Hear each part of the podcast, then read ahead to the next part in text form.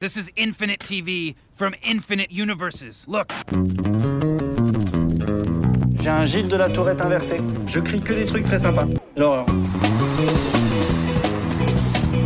Someone once told me time is a flat circle. My log has something to tell you. Do you know it? I don't believe we've been introduced.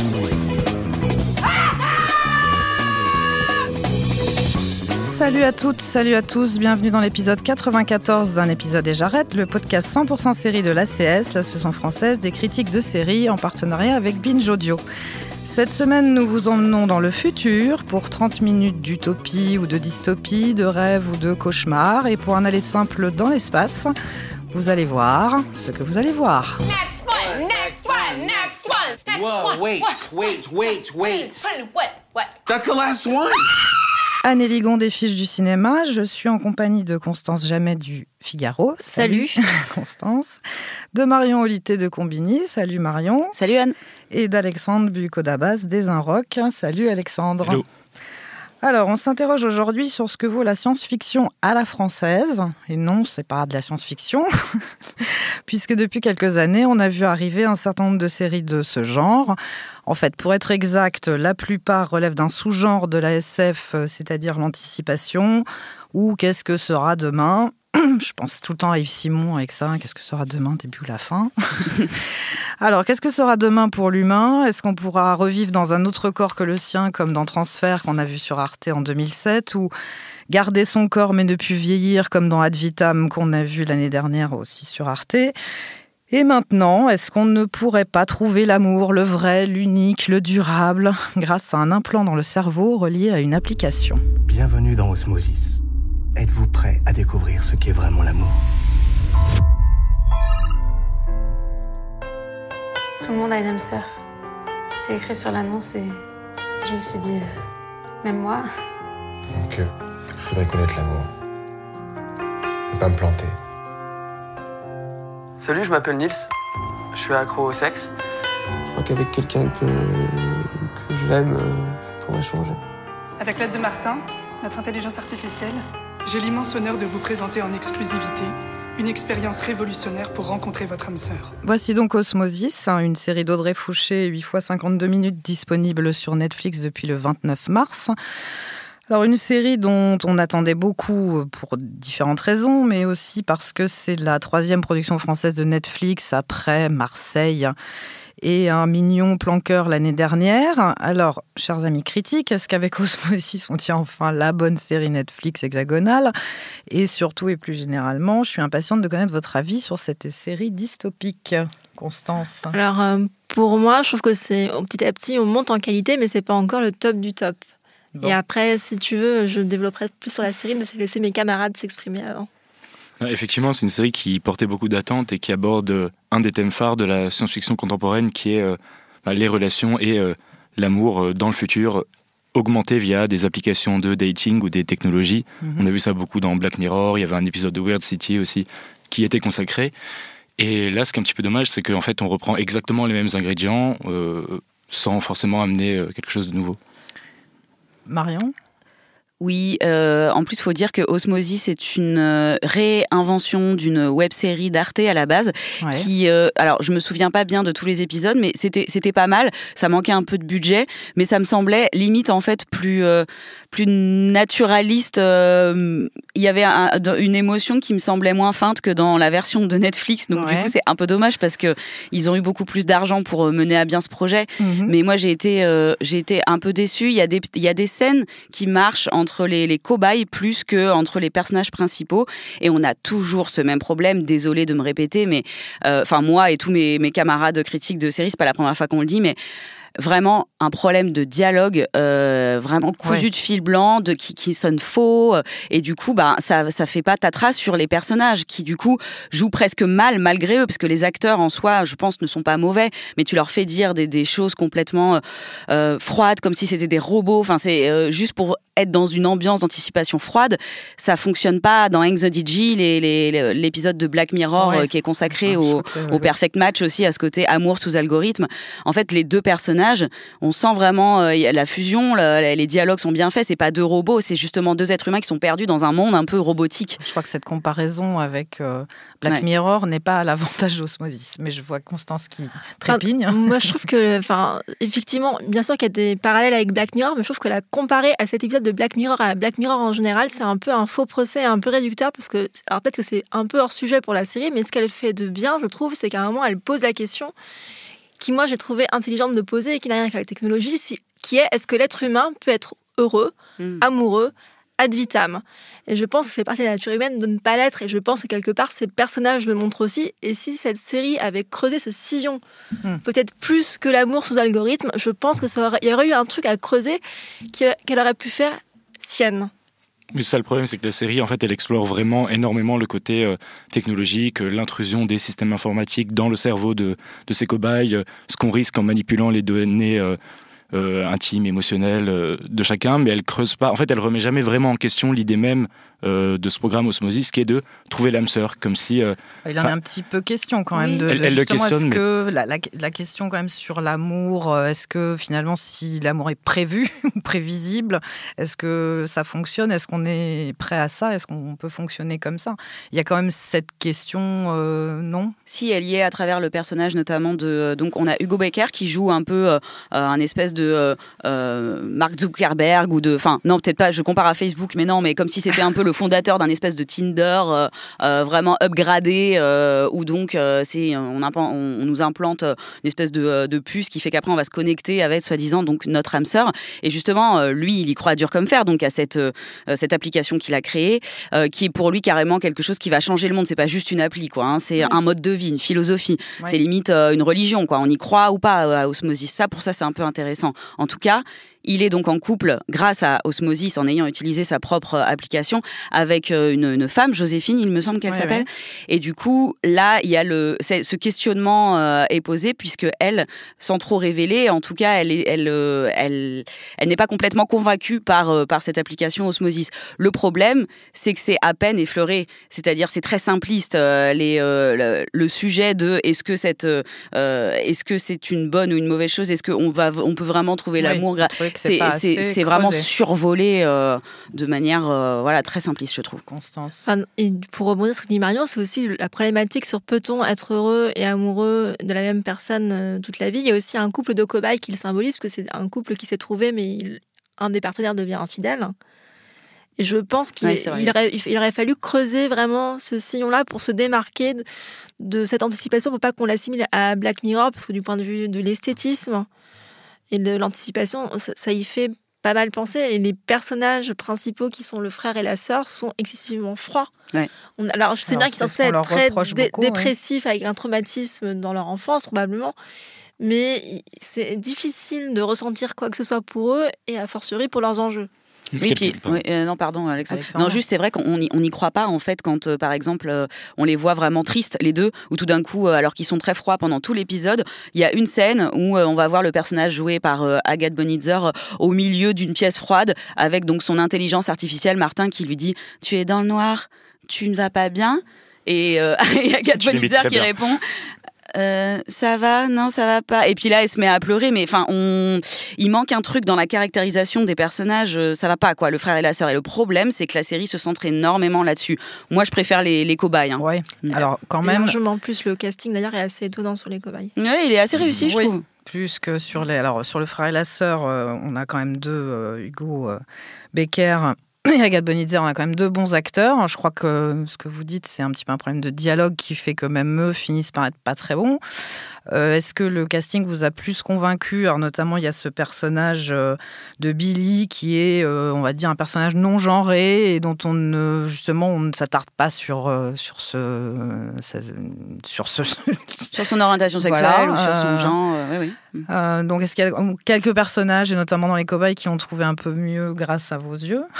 Il y, a des perso- il y a des rôles secondaires qui sont euh, sur le papier plutôt intéressants, et notamment ce Billy, mais qui, je trouve, reste quand même enfermé dans. euh, c'est un peu des personnages fonction, quoi. Billy, c'est tout le temps la personne qui va interroger les cobayes et les rassurer sur euh, les mécanismes. C'est un petit peu, en fait. euh, le ou la psy de d'Osmosis quelque part. Il y a, euh, je me rappelle pas du nom du, pas forcément rival, mais du lieutenant principal de, de Paul qui, qui gère avec lui Osmosis, Ah oui. euh, qui est un type qui est tout le temps en chemisette à manches courtes, parce que dans le Oui. futur, tout le monde pose des che- porte des chemisettes à, Évidemment. à manches courtes, évidemment. climatique. Mais je trouve qu'ils sont tous un petit peu enfermés dans leur fonction de euh, où euh, je veux voler ta place, où je suis là pour euh, un petit peu euh, mettre du baume sur les blessures. Enfin, Ouais. ils évoluent pas tant que ça, ils n'existent pas vraiment autour de, de ces Donc deux vous avez eu du mal à. Moi, moi, j'avoue que j'ai bien aimé deux des cobayes, qui est Nils et Anna, je crois. Oui, qui est euh, la, la jeune femme euh, qui, qui est censée incarner Oui. la jeune femme à la- au problème de surcharge pondérale. ça Mais pas que, enfin, il y a un autre truc à Oui, côté, oui, mais on peut bien pas sûr. trop le dire. Mais... Non, mais elle en a pas en fait. C'est juste une. Enfin, moi je trouve pas. Elle, Elle elle a du mal à hein, accepter on son corps. voilà, ouais. Mais Bah, elle justement, accepte plutôt mieux que ce que je pensais, ce qu'on aurait pu avoir sur le personnage. Je pensais que ça allait être une question et ça l'est pas vraiment. Oui, mais ça, j'ai trouvé ça intéressant. Ça, je trouve justement, que ça, c'est c'est vrai que on peut pas non plus dire qu'Osmosis est une bouse complètement ratée, en fait, parce que le casting est assez inclusif. On a euh, justement euh, différents, on a on a des femmes de, de différents euh, euh, typologies, de différents. euh, on, on y croit quand même Oui, quelque part un peu à ces personnages. Je pense qu'il y avait une, une volonté de ça. On a oui, des origines, de la peu- diversité, de l'inclusivité, donc ça c'est euh, ça c'est cool. Ça, c'est le côté positif. Voilà, et notamment ce personnage de Dana qui euh, qui ne correspond pas euh, euh, à la beauté, euh, voilà, euh, de occidentale, euh, voilà, de, qui fait du 36, etc. On voit qu'elle est un peu complexée par ça, mais qu'en fait, euh, bah, il suffit que quelqu'un lui dise non mais en fait, euh, on s'en fout, je, je te désire en fait, euh, pour que voilà, euh, on passe à autre chose et qu'on s'intéresse vraiment, euh, voilà, à son histoire. Donc ça c'est intéressant. Le problème, c'est que encore une fois, euh, on peut trouver des petites problème. choses. On- même sur la mise en scène aussi, on n'en a pas encore parlé, mais je Ouais. trouve qu'il y a des choses assez jolies euh, quand ils essayent de donc de nous montrer, euh, d'illustrer ce que c'est que osmosis aussi. euh, donc de- de- les deux êtres qui rentrent en osmose. Il y a de la recherche là-dessus que je trouve intéressante, euh, mais c'est trop peu parce que le lien n'y est pas et parce que c'est trop sur- les- tout est trop surligné et n'est pas assez creusé en profondeur. Quoi. Oui, alors sur le décor et, ou sur la réalisation, Oui, Alexandre. pour revenir un peu sur le côté esthétique, je trouve au contraire de, de Marion qu'on. Enfin, Typiquement, ce genre de séquence hyper abstraite avec des personnages qui flottent euh, dans le vide, nus. Euh, Excusez-moi, on a vu ça un milliard de fois. Enfin, on voit ça dans n'importe quel court métrage étudiant ou de première année à la fac de ciné. Oh. Sans vouloir être méchant, mais c'est vrai, c'est quand même un petit peu une espèce de vision comme ça, de séquence rêvée euh, qui, je trouve, ne marche pas du tout, Ah. avec une esthétique très très léchée. Et j'ai aussi énormément de mal avec, euh, et on trouve ça dans à peu près toute la science-fiction française, c'est que bah, quand la science-fiction n'a pas trop trop de budget, qu'est-ce qu'elle fait pour faire croire qu'on est dans un décor du futur C'est Elle met, elle met un néon à l'arrière-plan, Voilà. un néon coloré. Néons. Donc c'est voilà. vraiment- Les couleurs de Mais, l'arc-en-ciel. mais vraiment, je, je me suis amusé hier soir, j'ai terminé la série, je me suis amusé dans le dernier épisode à, À compter, compter. presque les plans. Alors, j'ai pas fait tout l'épisode, mais vraiment, je crois qu'un plan sur deux, il y a un néon coloré à la fin. C'est pas Et impossible. euh, même dans leurs espèces de euh, keynote où ils présentent Osmosis, Osmosis écrit en espèce de néon. Enfin, Hmm. excusez-moi, mais enfin, le futur, je vois pas trop. Enfin, Beaucoup, de, beaucoup de néons et beaucoup de béton à chaque fois. Et de, Mais en plus, de ça- verre. Juste, ça, fait- ça fait un, sacré contraste avec les, les scènes qu'on voit à l'extérieur, parce qu'en fait, euh, Paris à l'extérieur n'a pas l'air d'avoir trop changé. Donc pourquoi pas? Enfin, on, on a des, des plans comme ça euh, de, euh, enfin, de différents monuments parisiens. On dirait qu'on est en 2019 presque. Donc pourquoi pas? On se dit c'est un futur proche. Mais après, quand on passe notre temps dans les locaux d'osmosis, là, on a l'impression d'être en on est dans 2047, le quoi. sang, ouais. Donc c'est c'est vrai qu'au niveau de la cohérence esthétique, il y a un léger On souci. à investir dans Osmosis, à hauteur de 12 millions d'euros pour commencer. Très bien. Vous êtes au courant qu'on développe un produit sensible qui est devenu une question de société? Il y a toujours des excités pour envoyer des menaces de mort, mais ça ne nous impressionne pas. Il nous reste quelques questions sur la structure de la société, mais rien de fondamental. Le seul point qu'il nous reste encore à préciser, ce sont les perspectives de monétisation. Eloane, c'est ça? Qu'est-ce que vous voulez dire exactement? Gagner de l'argent Et vous voyez ça comment? C'est à vous de nous le dire, Paul. Vous avez beaucoup de données sur vos abonnés, j'imagine que vous avez envisagé de la publicité ciblée. Bien sûr. Des spots pour les céréales, par exemple, qui apparaissent en 3D quand les gens font l'amour, avec un castor de dessin animé qui danse. Il est évident qu'on va éviter les pubs pour céréales. Mais il y a d'autres options. Des fonctions premium, par exemple. Alors, cet extrait, pour qu'on revienne un peu sur peut-être les sujets qui sont, sinon bien, bien euh, euh, fouillés, au moins euh, effleurés, notamment, enfin, on sent qu'il y a quand même une volonté, là, peut-être de toucher un public euh, on va dire, sur, on l'a dit un petit peu, l'amour euh, 2.3.0. Est-ce que vous pensez quand même qu'il y a là un intérêt thématique dans cette série? Je sais pas, moi ça m'a pas paru finalement la thématique qui était la plus prégnante dans la série quoi. Euh, bah, le- C'est le- perdu dans beaucoup d'intrigues secondaires, je trouve. Ouais, le, le personnage de donc c'est Nils, hein, c'est ça le petit jeune euh, qui est euh, accro au, Au porno. Euh, au porno. Alors on nous dit au porno et c'est ça le problème de tout le problème On d'osmosis. au- Enfin, lui, il se présente au départ comme accro au sexe. Oui, bah enfin, euh, on nous montre des images euh, vraiment qui sont pornographiques Oui, oui, et ouais, la manière dont elles sont montrées, on nous dit tout de suite c'est négatif. Euh, donc du coup, euh, on, on mélange effectivement déjà euh, sexualité et pornographie. C'est, enfin, les deux sont liés, mais enfin, la pornographie c'est quand même une industrie particulière euh, qui met euh, en, en scène des scènes de sexe d'une toujours à peu près toujours de la même manière.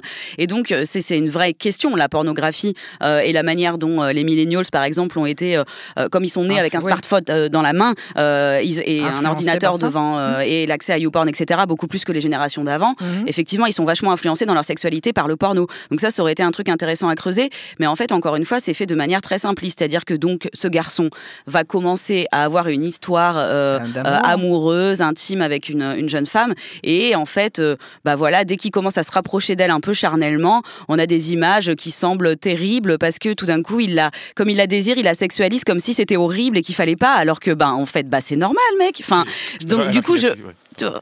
Oui, Et il la sexualise même pas comme dans un porno, c'est plutôt des flashs. Mais non, même c'est joli. Plutôt, plutôt mignon. Enfin, Oui, c'est très et d'un coup, ça devient esthétique. terrible. Il part en Et en fait, apparemment, euh. c'est pas bien. Donc, euh, de la, enfin, donc euh, ça, encore une fois, l'idée est bonne, sujet, euh, mais en fait, c'est creusé un peu n'importe comment. Donc, Alors, euh, est-ce qu'il n'y a pas eu un souci, euh, vu le pool de scénaristes finalement qui a travaillé sur, euh, sur la série, puisqu'on on continue à dire euh, Audrey Fouché, mais on sait qu'il y a en fait une douzaine de scénaristes qui ont travaillé dessus. Bon, vous relevez pas mal de problèmes de narration, Oui. de dialogue. Oui, et il manque en fait, c'est vrai. euh, maintenant que tu, tu le dis là, il manque euh, une vision d'auteur en fait. euh, Mm, mm, il mm. Voilà, on a l'impression que c'est un projet un peu foutraque, mais euh, oui, je ne savais, je n'avais pas euh, Bah checké, a mais un- du coup, s'il y a une dizaine de scénaristes dessus et que ça a été un peu le bazar, bah ça se ressent Et en fait dans la trois série. réalisateurs qui ont fait chacun donc euh, deux épisodes. Et quatre, ouais, pour le, le premier. Je Voilà. crois qu'elle a quitté en cours de route, c'est ça, je crois, le. Je, le non, c'est, je crois qu'on a soigneusement évité de ouais. nous le dire, mais il semblerait. Mm. Mais comme quoi, ça se voit en fait. Hein, on peut pas, euh, Ben voilà. on peut pas mettre juste un voile dessus et, euh, et appeler des gens en renfort euh, pour pour remplacer une personne qui était quand même au début du, du projet, si Ouais. j'ai bien compris quoi. Alors, bilan, avant de refermer la page sur Osmosis, là, je trouve que vous lui trouvez beaucoup de problèmes. Donc, globalement, vous n'êtes pas complètement convaincu. Et euh, ça a relevé un peu le niveau de la production euh, française Netflix, mais c'est pas encore ça. Voilà, c'est bien résumé pour moi. On est dans l'idée de, en fait, le- on est dans ce même cheminement euh, de, euh, voilà, euh, ad vitam. Il y avait des choses intéressantes, mais il y avait des choses qui marchaient pas du tout. C'était trop bancal. Euh, transfert pareil. Donc on attend Malheureusement, toujours on est toujours. Voilà, bon, une on en grande reparlera. série de SF ou la- d'anticipation. euh, on, voilà. on en reparlera en conclusion. Pour la deuxième partie, je vous propose qu'on décolle pour Mars grâce à une autre série, mais d'un tout autre genre, un- peut-être un space opéra à la française. Quand j'étais gamine, mon père m'emmenait observer les étoiles. Chaque soir, au coucher du soleil, il me montrait ce minuscule point rouge près de l'horizon. En disant Mars est au rendez-vous.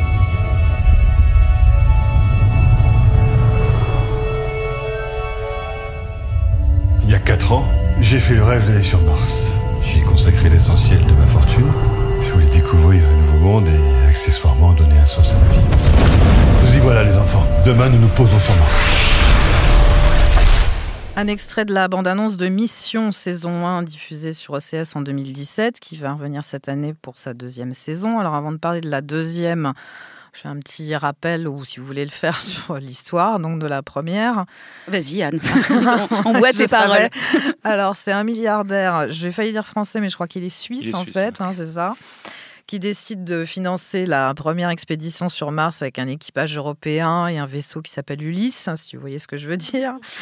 Et euh, lorsque l'équipage arrive sur Mars, eh bien, euh, c'est pour s'apercevoir qu'en fait, ils ont été doublés par une équipe américaine euh, financée par la NASA qui vont devoir euh, a priori donc euh, sauver, euh, bah, qui vont devoir porter que- secours. a mais pas ça que va ça être comme le surprise le aussi, début, d'ailleurs. Voilà, c'est exactement ça. C'est le début d'un certain nombre de surprises qui vont se passer sur Mars. Alors à l'ACS, on a été très conquis par cette proposition d'Henri Deberme, Julien Lacombe et Ami Cohen, assez pour lui remettre deux prix, celui du prix découverte 2017 à Sérimania et le prix de la meilleure euh, production, euh, le prix ACS 2018 de la meilleure production. Alors, euh, est-ce qu'on peut rappeler pourquoi on, a aimé et on, lui a remis ces deux prix cette mission, ou ces missions, puisque c'est au pluriel? Bah, donc moi, enfin les premiers épisodes que j'avais vus, j'avais été très désarçonnée parce que ça commence un peu comme un truc un peu comique. Et en fait, au bout du troisième ou quatrième, on se laisse complètement happer par quelque chose de très paranormal. Et c'était, je trouvais que pour, euh, enfin, quand on sait les peu de moyens dont ils ont bénéficié, quand on voit le résultat à l'image, c'est complètement bluffant, quoi. Enfin, y a, tu sens les influences, tu sens Alien, mais Oui, oui, c'est- ils, ont, ils, ont, ils sont visiblement très fans de SF, ils ont des bonnes références, donc ils se il y servent a un intelligemment. côté euh, très atmosphérique qui te capte. Moi, je me souviens que j'ai regardé les six épisodes d'une traite chez moi le soir alors qu'il était minuit. Quoi. Je voulais vraiment savoir la suite. Et puis le format aussi euh, était euh, plutôt cool en fait. Euh, moi je, je sais Inattendu, pas, je- oui inattendu. Je crois que j'ai pas vu, j'ai pas regardé beaucoup de séries de SF dans ma vie qui duraient une, une 30 demi-heure ou même moins que ça. Je crois que c'est peine 25. 30 minutes, ouais. Et du coup c'est vrai qu'effectivement ça donne, il y a cet effet un peu de binge watching. On a envie de, Ouais. c'est facile parce qu'on se dit bon bah on en regarde 6 finalement ça prend combien de temps? Pff, euh, Trois heures même pas. Enfin non je compte peut-être pas très bien. Bref. C'était à peu près ça. C'était possible dans la soirée J'ai fait ça. Backel, pardon. Donc du coup, oui, le format était prêté à, à regarder vraiment euh, la saison d'un coup. Et effectivement, esthétiquement, on était là face à une proposition euh, plutôt inédite euh, dans le paysage sériel français ces 10-20 dernières années, à, à ma connaissance. Qui, euh, qui était crédible avec peu de moyens. Oui, là, on parlait tout à l'heure de néon au fond du plan. Là, Ouais. c'est vrai Oui. que. Il n'y a pas un plan qui n'est pas entièrement crédible, euh, que ce soit les scènes dans l'espace, que ce soit les scènes sur Mars, où euh, c'est très, très, enfin, c'est très, très dur de. Enfin, on, on sent du décor, pas réel martien, mais Oui. réel. Voilà, enfin, on- Ouais, ouais. c'est crédible, C'est quand même ouais. très, très, très crédible. Et Alors. puis surtout, au niveau du rythme, je trouve que les épisodes de, euh, ouais, de 26 minutes. euh, font qu'il n'y a aucun temps mort dans la narration, c'est constamment relancé par de nouveaux enjeux, de nouveaux mystères, euh, ça, ça, ça traîne pas du tout en fait. Voilà. Bon, et alors est-ce qu'on peut essayer d'évoquer un petit peu la saison 2 euh, sans trop la spoiler? On en a vu donc pour certains deux épisodes à, à Cérimania en mars dernier. Eh ben moi donc oui. Pas tout le monde euh, oui parce qu'en plus j'ai euh, animé la rencontre avec euh, le- les, les créateurs de Mission à Cérémania, donc euh, oui j'ai eu euh, j'ai eu la chance d'en regarder même euh, trois euh, pour tout vous dire. Euh, bon alors qu'est-ce qu'on peut dire? Euh, Que c'est vraiment euh, très très lostien. Euh, we have to go back en fait. hein. La saison 2 elle commence. euh, Alors ça se passe cinq ans après. Voilà, elle commence cinq ans après. retour euh, de- dans, la, dans le, le retour sur Terre. Oui, euh, donc ça se passe euh, après leur, euh, leur retour sur Terre et euh, donc ils, ils sont tous revenus sur Terre sauf l'héroïne qui est, je ne sais plus comment elle s'appelle, notre amie Jeanne. Jeanne, on ne sait pas trop où elle est, mais bon, on la retrouve voilà dans une forêt au début. Alors on ne de- nous raconte pas tout. hein, non, mais, c'est tout. Mais on- elle, on la retrouve dans une forêt, en tout cas.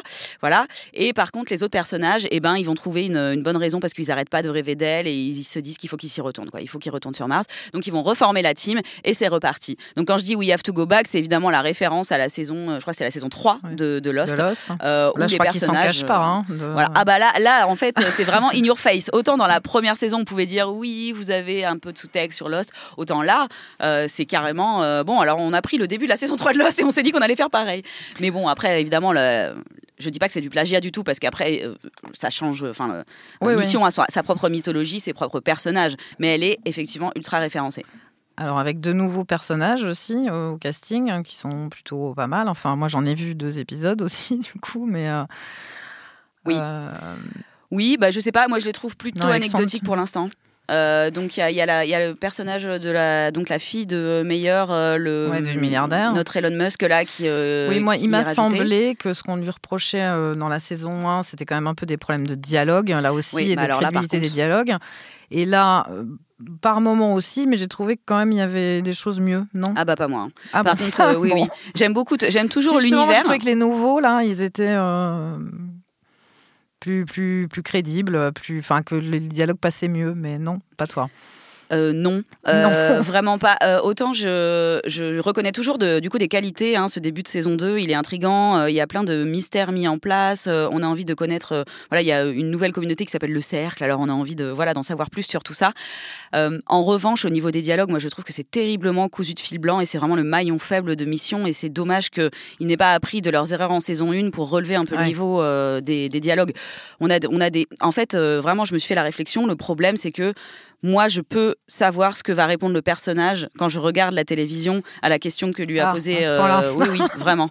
Donc, euh, donc ça, pour moi, c'est là où le bas blesse. Mais par contre, pour le reste, euh, au niveau de la, la plus-value, euh, comment on appelle ça en anglais, euh, la plus-value technologique, enfin, au niveau des effets spéciaux, Oui. euh, c'est euh, toujours assez, euh, vraiment dans Oui, une esthétique un- euh, très léchée, très intéressante. pas réussi. Ils ont à- tourné partout en France euh, dans cette saison 2 et on dirait Ouais. vraiment pas que c'est en France, donc c'est super comme quoi il y a des coins euh, incroyables. Ils sont encore dans une économie de budget euh, même s'ils ont un peu plus de budget qu'en saison 1, qui, euh, qui leur a fait euh, voilà, devoir sortir un peu des trésors d'ingéniosité pour nous faire croire Oui, qu'ils bah, étaient. comme quoi, le manque de voilà. budget, parfois, ça peut rendre créatif. Oui, absolument. oui, oui, c'est pas toujours, c'est pas toujours l'excuse, hein, le, le mauvais Et budget. ils ont toujours un beau générique. J'ai pas, je je pense que c'est le même que la saison 1, il n'a Oui. pas changé. hein. Bon, mais très beau générique.